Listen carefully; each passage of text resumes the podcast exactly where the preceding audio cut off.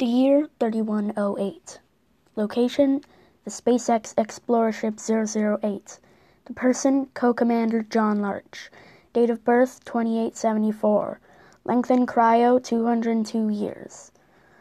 Age 32. Mental stability stable. 38 light years from Earth. Starting the first tape of Redacted.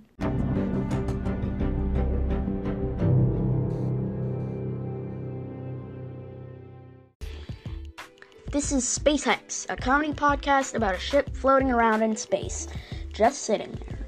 The engines are broken, most of the stuff is packed up, they're just sitting there in space. Till one day when Co Commander John Larch is brought out of cryo to help run the ship and get it in working order.